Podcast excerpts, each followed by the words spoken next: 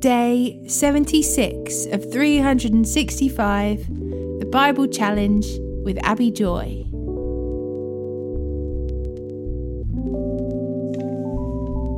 Proverbs chapter 7, verse 6 to 20.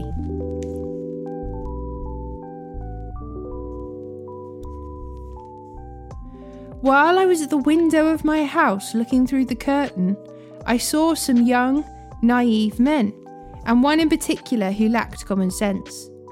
He was crossing the street near the house of an immoral woman, strolling down the path by her house. It was at twilight in the evening, as deep darkness fell. The woman approached him, seductively dressed and sly of heart. She was the brash, rebellious type, never content to stay at home. She is often in the streets and markets, soliciting at every corner. She threw her arms around him and kissed him, and with a brazen look she said, "I've just made my peace offerings and fulfilled my vows. You're the one I was looking for. I came out to find you, and here you are. My bed is spread with beautiful blankets, with coloured sheets of Egyptian linen. I've perfumed my bed with myrrh, aloes and cinnamon. Come, let's drink our fill of love until morning. Let's enjoy each other's caresses, for my husband is not home. He's away on a long trip. He has taken a wallet full of money with him and won't return until later this month." So she seduced him with her pretty speech and enticed him with her flattery. He followed her at once, like an ox going to the slaughter. He was taken like a stag caught in a trap, awaiting the arrow that would pierce its heart. He was like a bird flying into a snare, little knowing it would cost him his life.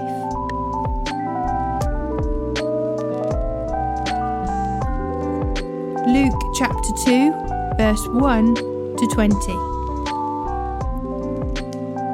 At that time, the Roman Emperor Augustus decreed that a census should be taken throughout the Roman Empire. This was the first census taken when Quirinius was governor of Syria. All returned to their own ancestral towns to register for the census, and because Joseph was a descendant of King David, he had to go to Bethlehem in Judea, David's ancient home. He travelled there from the village of Nazareth in Galilee. He took with him Mary, to whom he was engaged, and who was now expecting a child.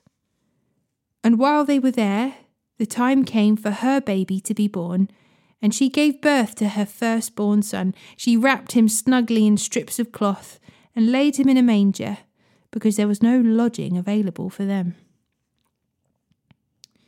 That night there were shepherds staying in the fields nearby, guarding their flocks of sheep. Suddenly an angel of the Lord appeared among them, and the radiance of the Lord's glory surrounded them. They were terrified. But the angel reassured them. "Don't be afraid," he said. "I bring you good news that will bring great joy to all people. The Saviour, yes, the Messiah, the Lord, has been born today in Bethlehem, the city of David. And you will recognize him by this sign. You will find a baby wrapped snugly in strips of cloth, lying in a manger." Suddenly the angel was joined by a vast host of others, the armies of heaven, praising God and saying, "Glory to God in the highest heaven, and peace on earth to those whom God is pleased." When the angels had returned to heaven, the shepherds said to each other, "Let's go to Bethlehem. Let's see this thing that has happened, which the Lord has told us about." They hurried to the village and found Mary and Joseph, and there was the baby, lying in the manger.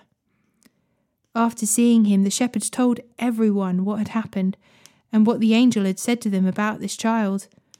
All who heard the shepherd's story were astonished, but Mary kept all these things in her heart and thought about them often. The shepherds went back to their flocks, glorifying and praising God for all they had heard and seen. It was just as the angel had told them. Numbers chapter 5 verse 11 to chapter 6 verse 27. And the Lord said to Moses, "Give the following instructions to the people of Israel. Suppose a man's wife goes astray, and she is unfaithful to her husband and has sex with another man, but neither her husband nor anyone else knows about it. She has defiled herself, even though there was no witnesses, and she was not caught in the act. If her husband becomes jealous and is suspicious of his wife and needs to know whether or not she has defiled herself, the husband must bring his wife to the priest. He must also bring an offering of 2 quarts of barley flour to be presented on her behalf. Do not mix it with olive oil or frankincense, for it is a jealousy offering, an offering to prove whether or not she is guilty. The priest will then present her to stand trial before the Lord. He must take some holy water in a clay jar and pour it into dust he has taken from the tabernacle floor.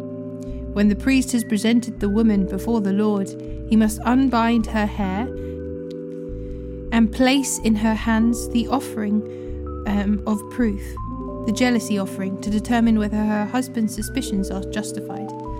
The priest will stand before her, holding the jar of bitter water that brings a curse to those who are guilty.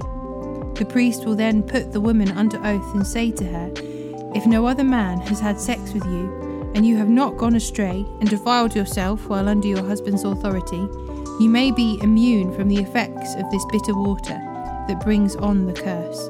But if you have gone astray by becoming unfaithful to your husband, and have defiled yourself by having sex with another man," at this point, the priest must put the woman under oath by saying, "May the people know that the Lord's curse is upon you when he makes you infertile, causing your womb to shrivel and your abdomen to swell. Now may this water that brings the curse enter your body and cause your abdomen to swell and your womb to shrivel." And the woman will be required to say, "Yes, let it be so." And the priest will write these curses on a piece of leather and wash them off into the bitter water. He will make the woman drink the bitter water that brings on the curse. When the water enters her body, it will cause bitter suffering if she is guilty. The priest will take the jealousy offering from the woman's hand, lift it up before the Lord, and carry it to the altar. He will take a handful of the flour as a token portion and burn it on the altar, and he will require the woman to drink the water. If she has defiled herself by being unfaithful to her husband, the water that brings on the curse will cause bitter suffering. Her abdomen will swell, and her womb will shrink, and her name will become a curse among her people. But if she has not defiled herself and is pure, then she will be unharmed, and she will still be able to have children. This is the ritual law for dealing with suspicion. If a woman goes astray and defiles herself while under her husband's authority, or if a man becomes jealous and is suspicious that his wife has been unfaithful, the husband must present his wife before the Lord, and the priest will imply this entire ritual law to her, and the husband will be innocent of any guilt in this matter, but his wife will be held accountable for her sin. Then the Lord said to Moses, "Give the following instructions to the people of Israel. If any of the people, either men or women, take a special vow of a Nazirite, setting themselves apart to the Lord in a special way, they must give up wine and other alcoholic drinks. They must not use vinegar made from wine or from other alcoholic drinks. They must not drink fresh grape juice, and they must not eat grapes or raisins. As long as they are bound by their Nazirite vow, they are not allowed to eat or drink anything that comes from a grapevine, not even the grape seeds or skins.